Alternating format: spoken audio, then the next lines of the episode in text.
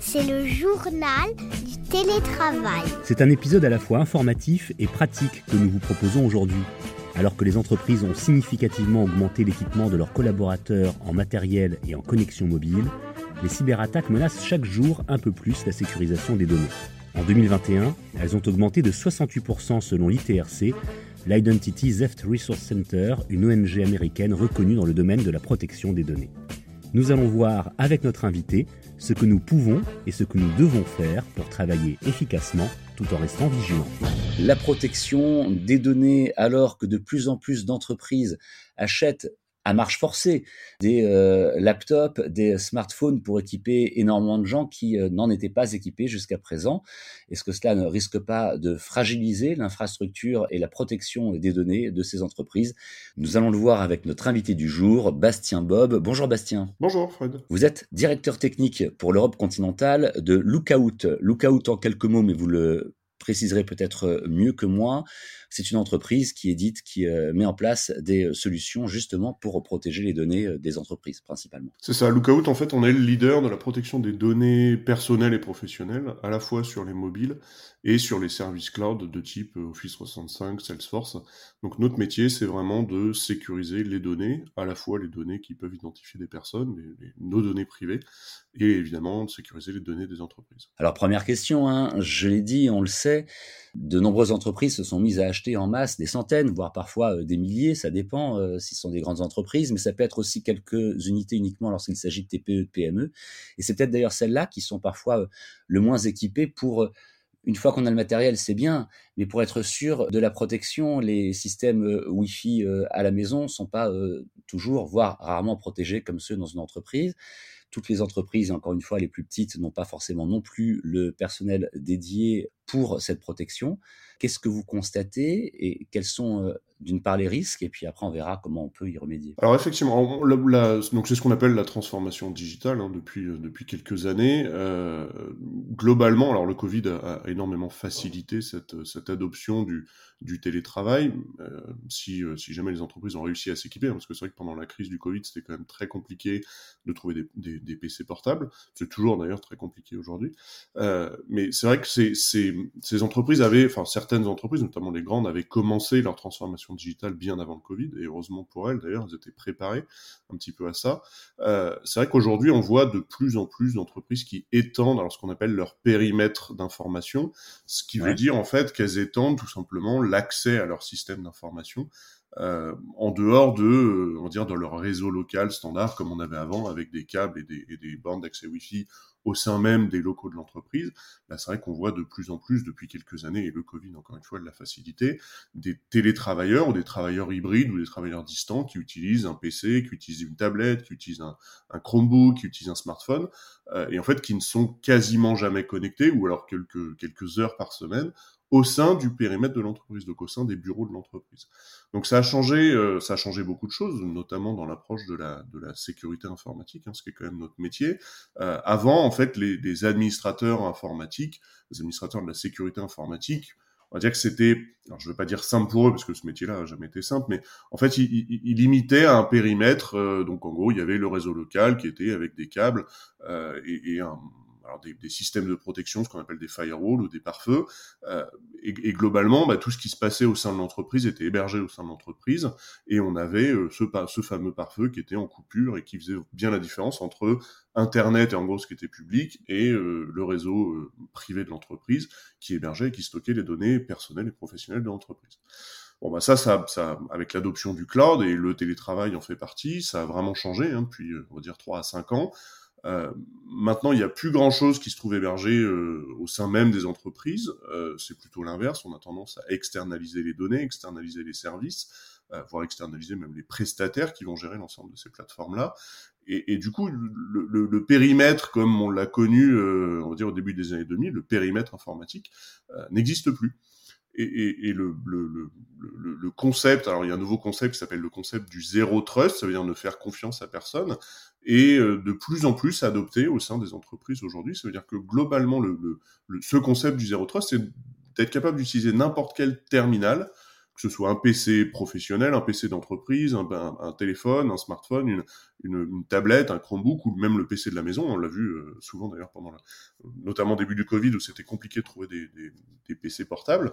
Euh, beaucoup de beaucoup de salariés ont utilisé le PC de la maison, voire euh, ils se partageaient le, le PC. La femme avait le, le, PC le matin, le, mari avait le PC l'après-midi parce qu'il y en avait qu'un. Donc fallait faire avec. Voir les enfants le soir? Voir les enfants le soir, exactement. Voir même les enfants même en, en plein cours. Donc globalement, ce On, on lui fait pas confiance et c'est ça le principe du zéro trust quel que soit l'ordinateur, quel que soit le terminal que vous avez utilisé, que vous allez utiliser, euh, on, on, va pas lui faire confiance. C'est-à-dire qu'on va complètement repenser le système de sécurité de l'entreprise pour accéder aux services informatiques, pour accéder aux services cloud, pour accéder aux données euh, personnelles et professionnelles de l'entreprise. En fait, on va partir du principe que tous les terminaux peuvent être utilisés maintenant et qu'on va pas leur faire confiance. Donc, on va vérifier tout un tas de choses au moment où l'ordinateur ou le terminal va se connecter au système d'information. Alors, justement, avec ce principe de zéro trust que vous nous avez euh, très bien expliqué, euh, Bastien Bob, concrètement, comment est-ce que ça fonctionne pour que ça puisse être en même temps efficient et que je puisse me connecter à distance de chez moi, d'un espace de coworking, ou, ou, même du train? On parle aussi beaucoup de, de, de faire attention euh, aux données d'une entreprise lorsqu'on est euh, en voyage. L'idée, c'est vraiment de s'assurer que la personne qui est devant le terminal euh, est bien la bonne. Donc c'est oui. ce qu'on appelle authentifier, hein, s'assurer que c'est bien la, la, la, bonne personne. Donc, donc ça, c'est mettre en place des, des systèmes d'authentification fortes, qu'on appelle du multifactor authentication, du MFA, euh, tout simplement pour s'assurer que voilà la personne qui est là est, bien la personne qui a le login, le mot de passe évidemment de son, du salarié, mais surtout un deuxième facteur permettant de l'identifier de façon quasi certaine. Et ensuite, c'est de s'assurer que le terminal que cette personne va utiliser est sécurisé. Et ça, c'est ça, c'est un, un, un, deuxième une deuxième vérification qu'il faut faire, c'est vraiment de s'assurer que la, de la conformité, ce soit un téléphone ou un, ou un PC, hein, c'est exactement la même chose, de la conformité du terminal qui est utilisé pour accéder au service. Et donc ça, il y a des, des, des, outils, des solutions pour cela. Maintenant qu'on a posé tout ça et qu'on a bien compris l'enjeu qui est extrêmement important pour, pour aujourd'hui et pour demain, parce que tout ne se fait pas en quelques jours, euh, ça se saurait. Deux questions euh, simples pour euh, donner des conseils aux gens qui nous écoutent aujourd'hui. La première, qu'est-ce qu'il ne faut surtout pas faire? Il faut surtout pas faire confiance à, à à, quelque chose qu'on ne connaît pas. Euh, alors c'est un principe bête, hein, c'est un principe de vie, on va dire, mais globalement, l'utilisateur doit, doit, doit pas cliquer sur des liens qu'il connaît pas. Alors c'est des bonnes pratiques, encore une fois, mais il doit pas cliquer sur des liens d'expéditeurs de, qu'il connaît pas. Il doit pas potentiellement répondre même à des numéros de téléphone ou à des SMS de personnes qu'il connaît pas. Euh, il doit pas se connecter sur des Wi-Fi euh, publics. Euh, qui jugeraient non sécurisés, notamment sur des salons, sur des expositions ou, ou même à l'hôtel. Hein. Euh, idéalement, utiliser la connexion 3G, 4G de son téléphone, c'est toujours un peu mieux que d'utiliser un Wi-Fi public. Et puis surtout, bah, il faut qu'il fasse attention, c'est-à-dire que euh, l'utilisateur doit être éduqué et, doit comprendre que euh, quand une affaire est trop belle, que ce soit à titre perso ou à titre professionnel, bah, globalement, c'est quand même souvent une arnaque. Est-ce qu'on peut conseiller sur le mobile professionnel de ne rien mettre de personnel, de ne pas mélanger les deux, de ne pas mettre des applications de loisirs du collaborateur ou de la famille sur le mobile de l'entreprise. Oui, c'est une bonne pratique de segmenter les données, hein, que ce soit sur un mobile ou que ce soit sur un PC. Euh, après, dans la vraie vie, c'est compliqué parce que ça veut dire se, trans se transporter deux téléphones avec deux SIM. Euh, oui. Alors, il y, a des, y a des outils maintenant qui permettent, euh, via le système de gestion de la flotte mobile, de segmenter la partie pro et la partie perso. Après, le, risque est quand même souvent sur la partie personnelle de, ces terminaux-là, parce que justement, ils sont pas gérés par l'entreprise et, ils accèdent quand même à voilà, l'utilisateur l'a quand même dans la poche en permanence. Donc, si on veut espionner quelqu'un, un, VIP d'une entreprise, un dirigeant de l'entreprise ou, ou, même un salarié lambda pour utiliser son téléphone pour faire une attaque, ce qu'on appelle par rebond, euh, bah, on peut très bien cibler son terminal personnel parce qu'il l'a dans la poche en permanence. Et en fait, si je veux enregistrer le micro à distance ou si je veux traquer les déplacements de l'utilisateur, bah, je peux le faire sur la partie personnelle de son terminal ou sur son terminal personnel directement, et j'aurai quasiment les mêmes informations que sur son terminal professionnel.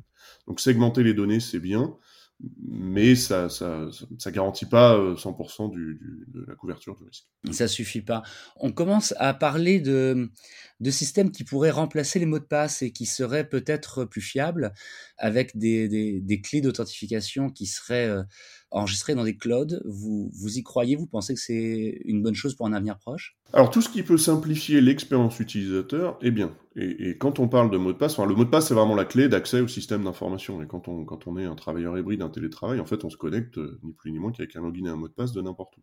Donc Si on facilite cette, cette sécurisation, tout simplement en supprimant le mot de passe, effectivement, ça, ça, a un vrai intérêt pour l'utilisateur parce que déjà, il n'a pas à s'en souvenir, il va pas l'écrire sur un post-it, euh, et, surtout, on va lui simplifier la vie. On va utiliser son téléphone pour stocker son mot de passe, on va utiliser son PC pour stocker le, un certificat qui va accéder à, pour vraiment identifier euh, son terminal à proprement parler. Euh, on, on, va lui simplifier la vie, et, ça, c'est vraiment important dans la sécurité. parce qu'une sécurité qui est complexe pour l'utilisateur, on sait que ça marche pas. Donc il faut, il faut simplifier la vie de l'utilisateur. Et c'est vrai que s'il a plus de mot de passe, parce que on a tous euh, quasiment 200, 250 stockés quelque part, alors idéalement de manière sécurisée, euh, pas écrit sur un post-it, hein, ni, ni sous le clavier, et, et, et ça c'est vraiment important. Et, et, quand il n'y a plus de mot de passe, en fait, on, on, on libère l'utilisateur, on libère l'utilisateur de cette contrainte de mot de passe. En revanche, s'il n'y a plus de mot de passe, ben, il faut quand même s'assurer que le terminal qui va accéder et que la personne qui va accéder au système d'information est bien la bonne. Donc il faut quand même s'assurer que le, le, voilà, la sécurité de ce terminal et s'assurer que c'est bien la bonne personne en utilisant d'autres mécanismes, mais qui vont pas reposer sur l'identification d'un mot de passe qui va taper, mais plutôt sur quelque chose qu'il a ou quelque chose qu'il est, donc une authentification biométrique, hein, ce qui est très simple à utiliser aujourd'hui. Maintenant, c'est rentré dans les dans les dans les mœurs ou, le Face ID hein, de votre téléphone, ce qui marche aussi. Vraiment, d'être capable d'identifier la personne, idéalement en s'affranchissant du mot de passe l'augmentation de distribution de laptops, de smartphones aux collaborateurs des entreprises comme je le disais au début, de la plus petite TPE à la plus grande multinationale, vous n'y voyez pas, si on fait attention, un danger euh, particulier. Juste, il faut faire très attention. Exactement, il faut, euh, voilà, il faut, il faut certainement vérifier que l'utilisateur est bien le bon et s'assurer que le terminal sur lequel il se connecte est sécurisé. Après, qu'il soit à Tahiti ou qu'il soit ici les Moulineaux, globalement, on, s'en fiche. L'essentiel, c'est vraiment de s'assurer de la sécurité de son terminal avant qu'il accède au système d'information d'entreprise. Après, ça dépend. Le télétravailleur qui est à Tahiti, lui, il préfère sûrement Yad qu'à ici Moulineaux. Mais c'est un détail. Merci euh, beaucoup, euh, Bastien Bob, d'avoir répondu aux questions du journal du télétravail aujourd'hui. Merci à vous. Je rappelle que vous êtes directeur technique euh, Europe continentale de Lookout. On peut vous retrouver hein, sur Internet avec énormément d'informations et ça peut servir euh, là aussi à euh, des dirigeants d'entreprise qui euh, écoutent ce podcast. Le journal du télétravail, justement, c'est le podcast qui vous aide à mieux télétravailler. Vous le retrouvez plusieurs fois par semaine sur capital.fr, quand vous voulez sur toutes les plateformes d'écoute de podcasts en ligne. Et si vous souhaitez entrer en contact avec nous pour nous poser des questions, interagir ou même nous proposer de prochains sujets, une seule adresse email, le du télétravail at gmail.com. À bientôt. C'est le journal du télétravail.